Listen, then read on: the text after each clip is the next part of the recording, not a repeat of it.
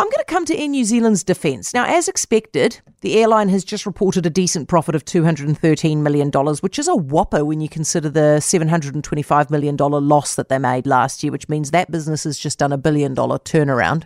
And that's quite impressive, isn't it?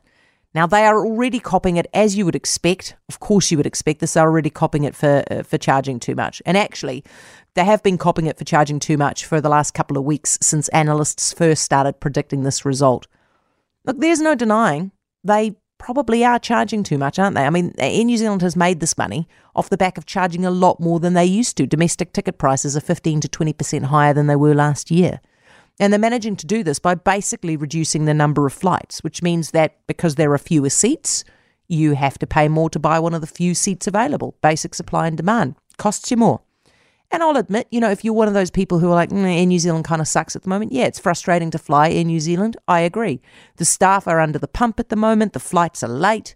The flights are full. You struggle to get a seat. If you do manage to get a seat, you really struggle on the day to change it if you've paid for the ability to change it because there aren't any other seats available on the day because of the few flights.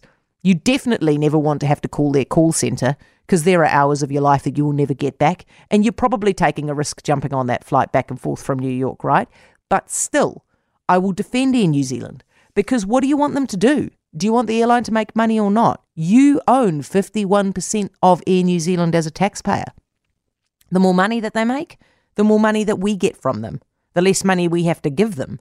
They're considering paying a dividend this year. That is good news. And by the way, it's not unusual for airlines to be posting bumper profits at the moment and really turning their business around. The same thing's just happened over the ditch. Qantas, $1.5 billion profit. Why? expensive tickets as well. Look, sure, no one likes forking out heaps for a plane ticket. No one likes forking out heaps for a plane ticket on a flight that's actually reasonably unpleasant. But we like it even less. What we like even less, rather, is investing in an airline that's not doing its job. And this airline's job is to make us money.